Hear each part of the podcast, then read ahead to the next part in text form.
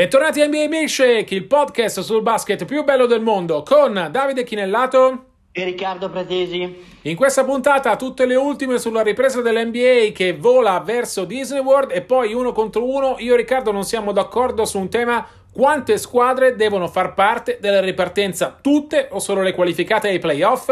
Questo è NBA Milkshake.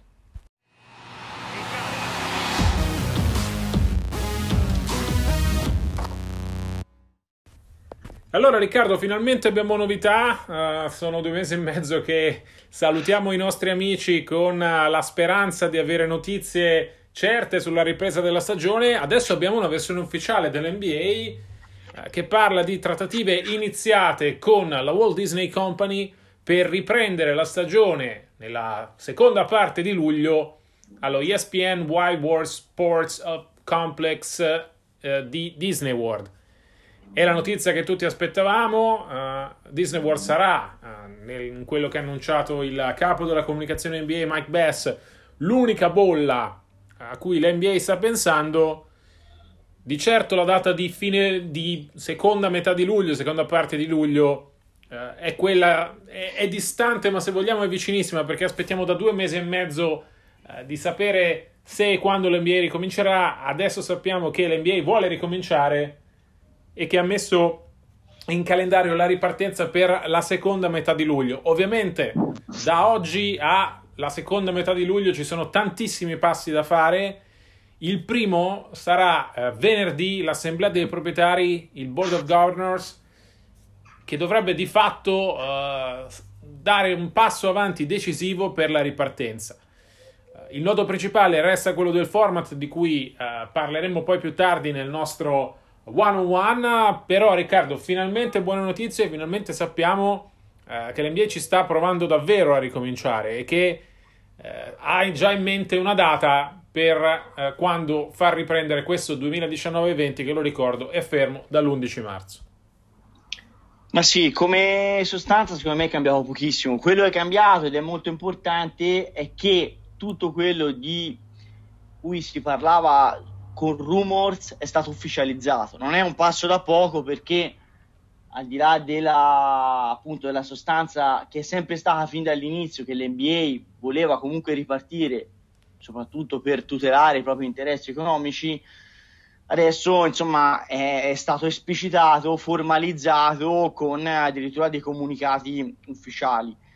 ripeto, sul piano del, della progettualità di ripartenza, addirittura se poi possiamo parlare pressione di passo indietro perché c'è stato un differimento di una partenza iniziale che si immaginava a fine giugno o a inizio luglio, o perlomeno nella prima metà di luglio, e che invece, come dici tu, probabilmente eh, riguarderà la seconda metà di luglio. Però, attenzione, è molto importante che sia stato un fatto, fatto, un passo formale di mettere nero su bianco non tanto la, e non solo la eh, negoziazione, la contrattazione con Disney e in questo caso nello specifico voglio ricordare che la proprietaria di ESPN è proprio Walt Disney, ovviamente eh, l'NBA riparte anche per recuperare i diritti TV, eh, anche ABC che trasmette appunto NBA on ABC durante la stagione è un, uh, un canale televisivo, un'emittente televisiva la cui proprietaria è Walt Disney, per cui la scelta di Orlando non è una scelta che è solo dovuta a un discorso di ok politico, ricordiamoci che il governatore della Florida ha dato l'ok utilizzare appunto mh, le strutture territoriali per far ripartire lo sport, non è solo dovuta al fatto che c'è una questione logistica eh, di supporto non indifferente, insomma una, oltre 10 arene da utilizzare eventualmente per eh, allenarsi e giocare per le varie squadre ehm, confluite in una bolla, ma anche tutta una serie di strutture eh, alberghiere e di accoglienza che permetterebbe al personale NBA di eh, poter vivere ehm, fondament- fondamentalmente un campus come se fosse un, un, campus universitario e quindi creare una bolla vera e propria, ma c'è, c'è anche un discorso di meri dollaroni, ecco, di soldoni eh, e non a caso Orlando viene preferita nel caso di una o l'altra, come accennavi tu prima, a Las Vegas, che inizialmente sembrava potesse essere la, uh, la meta prescelta dell'eventuale bolla da realizzare. Eh, ripeto, ehm, più che altro eh, adesso c'è una... se prima insomma era una, una forte mh, propensione a voler ripartire, adesso c'è una semicertezza, insomma se non c'è una repentina inversione a U della curva del coronavirus che un po' in tutto il mondo, prima in Europa e poi anche negli States, si sta attenuando, eh, si va verso una ripartenza. Tra l'altro voglio sottolineare, prima di darti la parola, che mm, in Europa è successo l'esatto opposto, cioè l'Eurolega è stata annullata, quindi il, torneo, il massimo torneo continentale si è deciso di eh, sospenderlo de- definitivamente e se ne riparlerà per la prossima stagione. Ecco,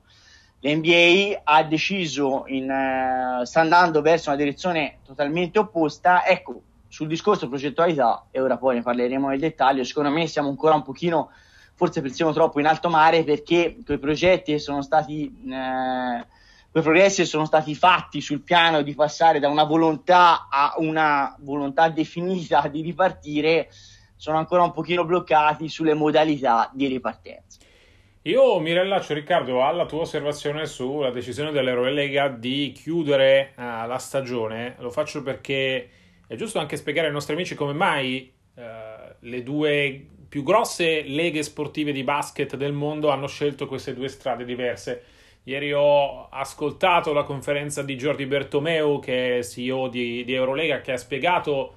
eh, le motivazioni della cancellazione della stagione. Il motivo di fondo, oltre ai motivi di sicurezza, è che l'Eurolega non voleva sforare oltre il mese di luglio per non andare ad intaccare eh, la stagione 2020-21 nelle date originali. L'Eurolega ripartirà il primo ottobre, eh, l'Eurocup, che è la seconda coppa mh, di proprietà dell'Eurolega, ripartirà il 30 settembre. Per cui la loro priorità era non, oltre ovviamente alle eh, questioni di salute, al fatto che eh, comunque la situazione in Europa è molto diversa da paese a paese e i giocatori non sono riusciti, non riuscirebbero tutti a prepararsi allo stesso modo, senza contare il fatto che almeno 70 eh, americani sono tornati negli Stati Uniti durante il lockdown. Però ecco, il problema di fondo è che l'Eurolega non voleva andare oltre il mese di luglio, l'NBA invece ha tutta la volontà di andare oltre il mese di luglio, tant'è che parliamo di ripresa a fine luglio. Cioè l'Eurolega si è posta il problema di eh, non sovrapporsi al preolimpico, non sovrapporsi alle Olimpiadi che saranno nell'estate 2021. Eh, L'NBA invece ha deciso, ed era normale che fosse così, che la sua stagione è più importante di qualsiasi cosa, che salvare comunque eh, 2 miliardi di dollari che eh, sarebbero mancati introiti in caso di cancellazione della stagione era più importante che evitare sovrapposizioni, per esempio, con le Olimpiadi, come succederà eh, se come sembra il 2020-21 verrà spostato eh, come inizio a Natale. Però ecco, l'NBA questo problema non se lo possa, adesso deve fare i passi necessari per ripartire. Dicevo che c'è una lunga strada da fare da qui al ritorno in campo e la prima sarà richiamare i giocatori che non sono nelle città in cui giocano nelle città in cui giocano. Da oggi ci sono 21 centri di allenamento NBA aperti gli ultimi due sono stati quelli di Charlotte e di Brooklyn. Che e ha... Davide, fammi dire chi manca che si fa prima. Certo. Eh, allora, mancano tre squadre che al momento sarebbero qualificate per i playoff, quelle sono le, le assenze più significative, a prescindere insomma, dal format con cui si ripartirà, quelle ci dovranno essere. E quindi, ovviamente, mancano Dallas Cowboys, eh, scusami, Dallas, Dallas Mavericks come squadra del, dell'Ovest e a Est mancano i Boston Celtics e i Philadelphia 76ers.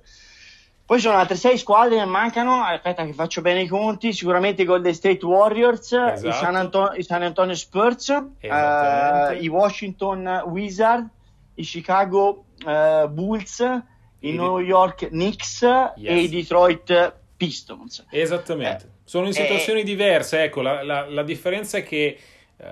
hai citato le due texane, per esempio le due texane volontariamente tengono i centri di allenamento chiusi, sia Mark Cuban che gli Spurs hanno fatto sapere che non riapriranno finché non ci sarà la possibilità di uh, test su larga scala. La situazione dei Celtics, per esempio, è molto diversa perché loro, uh, come le due squadre di New York, stavano aspettando l'ok governativo uh, del, del governatore del Massachusetts. È arrivato per le due squadre newyorkesi, non è ancora arrivato per i Celtics. La situazione peggiore invece è quella di Philadelphia, perché Philadelphia è in Pennsylvania geograficamente, ma il centro di allenamento della squadra è in New Jersey, eh, che è assieme a New York uno degli stati più colpiti, per cui i Sixers devono aspettare uh, di fatto due giurisdizioni. I Knicks non hanno ancora riaperto perché rischiano di rimanere fuori, no? nel caso l'NBA riparta uh, con meno di 30 squadre e soprattutto la maggior parte dei giocatori dei Knicks è andata via da New York visto che uh, la Grande Mela è stata la città più colpita negli Stati Uniti dalla pandemia, per cui ecco eh, situazioni diverse. I Warriors, per esempio, hanno in mente di riaprire il primo giugno uh, con l'idea che loro sono l'unica squadra non qualificata ai playoff aritmeticamente. Per cui ecco, loro potranno tornare in campo uh, solo se l'NBA deciderà di ripartire con tutte le 30 squadre. E, uh,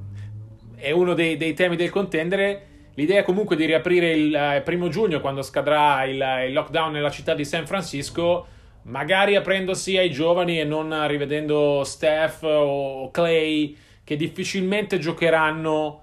anche nel caso l'NBA decida di coinvolgere nella ripartenza tutte le squadre. Eh, ci sono tanti passi da fare, appunto la riapertura di tutti i centri di allenamento è il primo, richiamare nelle città eh, dove giocano le squadre i giocatori eh, che sono andati via è, è l'altro passo. I giocatori hanno chiesto almeno tre settimane di training camp, di allenamenti tutti insieme e nessuna squadra NBA in questo momento è autorizzata a far allenare i giocatori insieme. Anche le squadre che hanno aperto, le 21 squadre che hanno aperto, lavorano su base individuale e volontaria.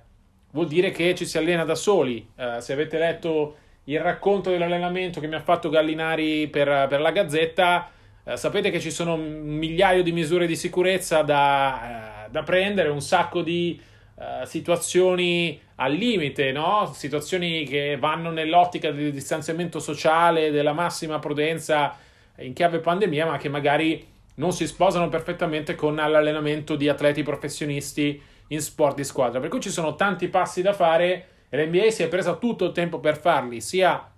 in termini sanitari che poi ovviamente di uh, decidere come riprendere questa stagione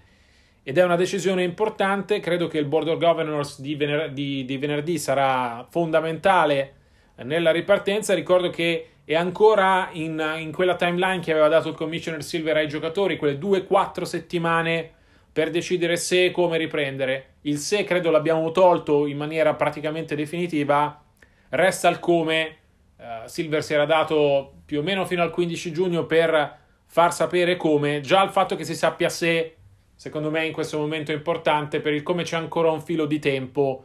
però ecco, ormai ci siamo, è il momento di, di decidere.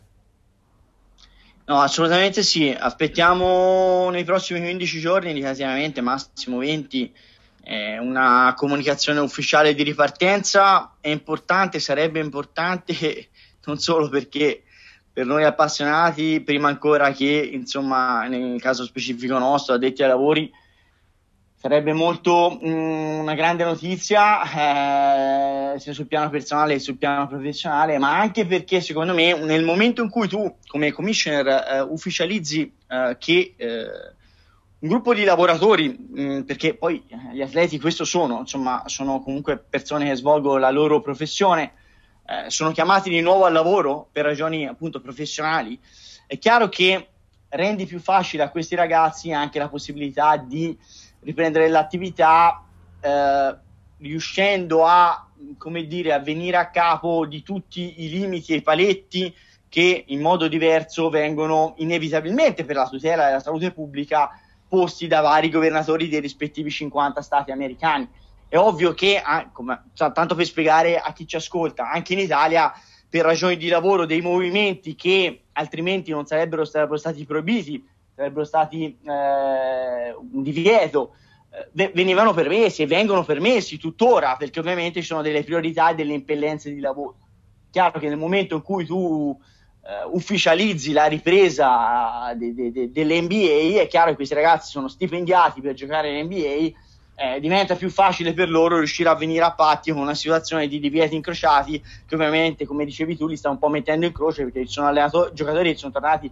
rallenarsi, altri che non l'hanno fatto anche all'interno della stessa squadra, perché ci sono giocatori addirittura che hanno vissuto il lockdown lontani da, dallo stato la, della squadra per la quale in questo momento giocano, sono tra, tra virgolette tesserati, diremo in Italia. Di conseguenza, ripeto,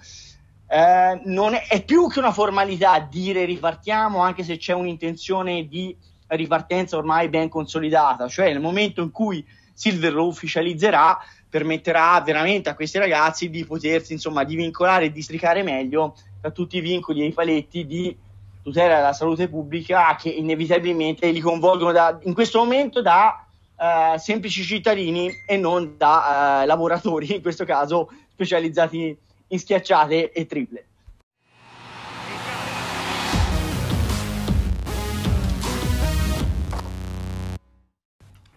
Questo è l'uno contro uno. Io e Riccardo non siamo d'accordo su un tema e il tema di questa puntata è come deve ripartire l'NBA. Sappiamo che ripartirà senza tifosi,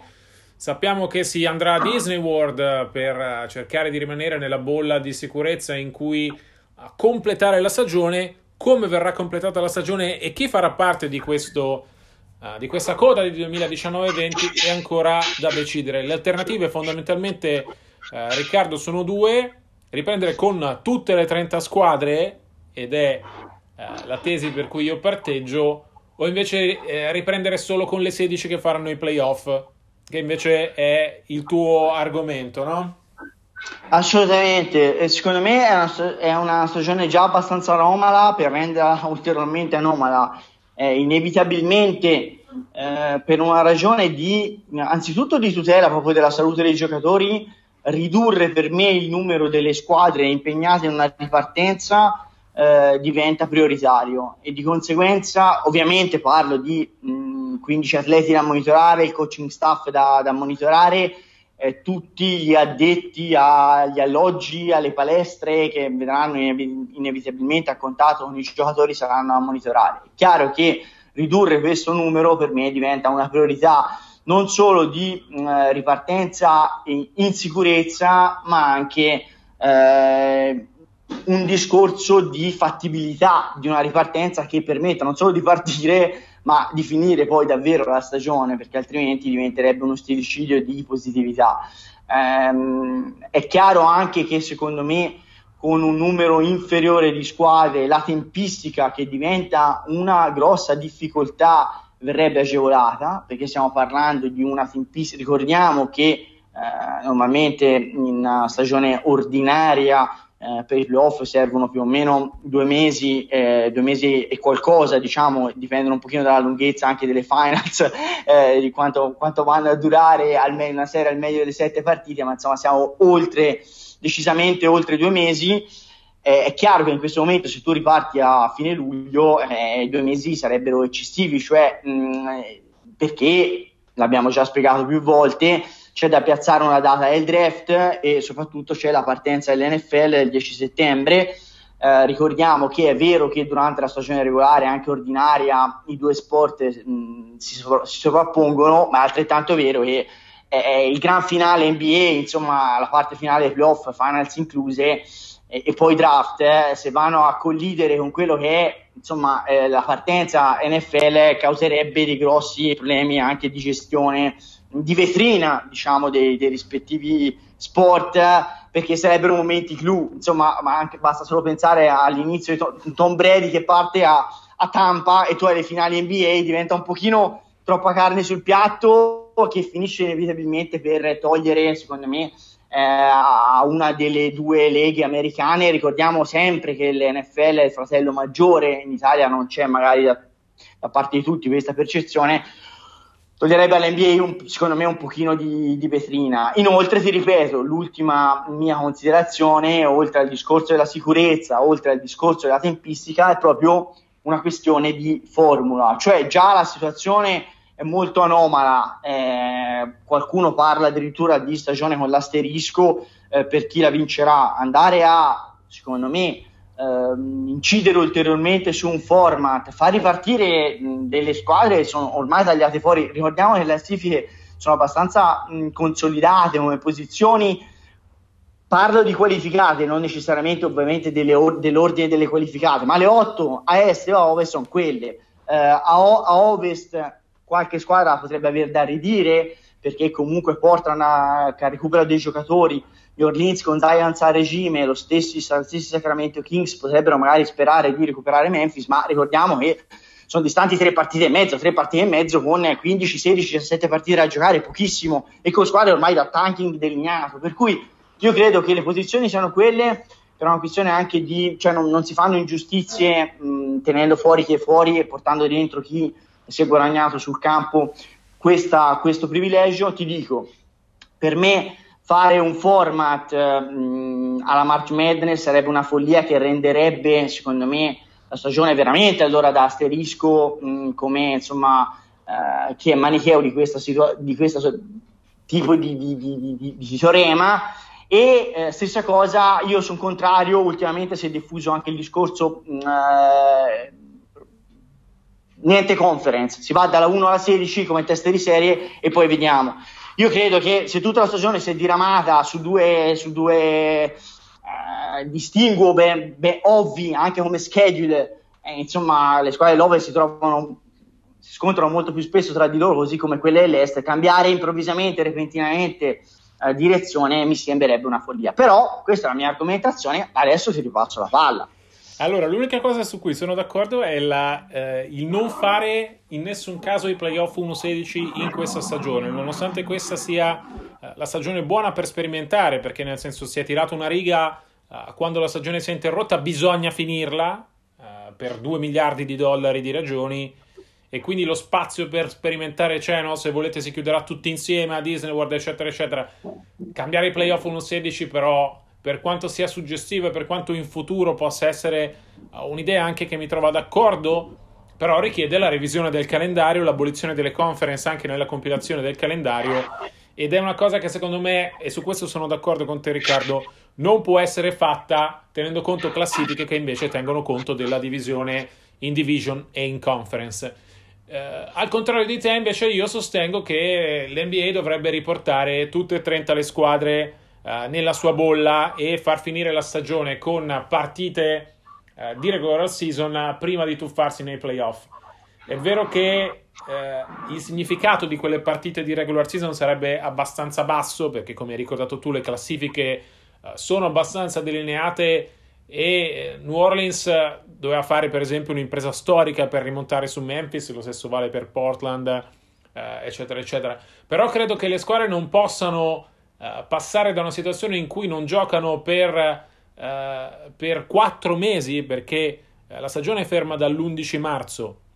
Se dovessimo riprendere il 20 luglio, per dire una data a caso, sarebbero oltre 4 mesi di inattività. Non possiamo, secondo me, pensare che i giocatori NBA passino da 4 mesi di semi-inattività o comunque da 3 mesi più un mese di training camp a partite così significative come serie dei playoff che uno dei punti fermi della ripartenza di Silver uh, vanno tenuti sulle sette partite. Credo che qualche gara sia necessaria.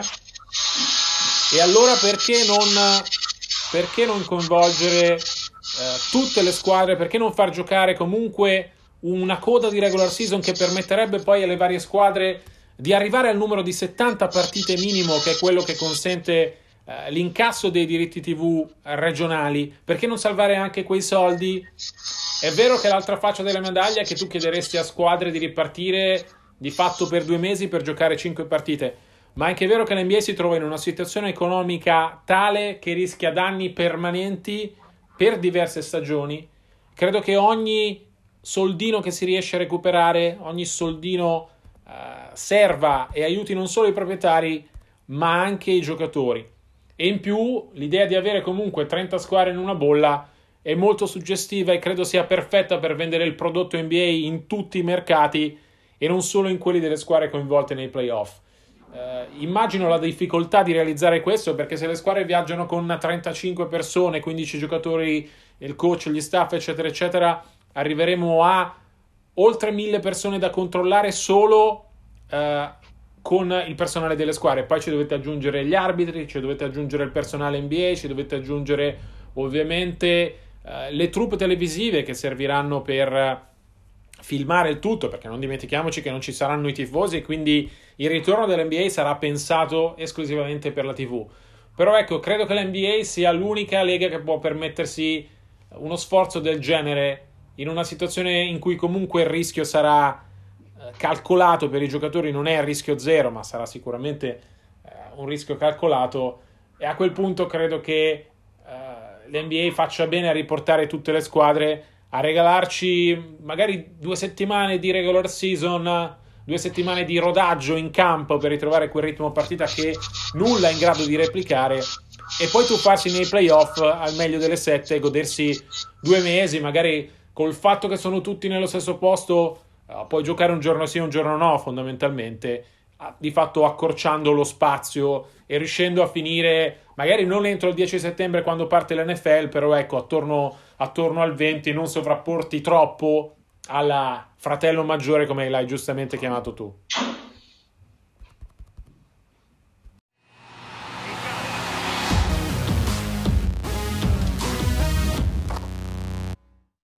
Si chiude qui la puntata numero 33 della seconda stagione di NBA Milkshake. Noi vi ricordiamo che per tutte le notizie 24-7 sull'NBA ci trovate sui nostri account Twitter, at Dichinellato, at rprat75. Le musiche sono di Coclea, noi vi diamo appuntamento a martedì prossimo. Chissà, chissà che non arrivi qualche notizia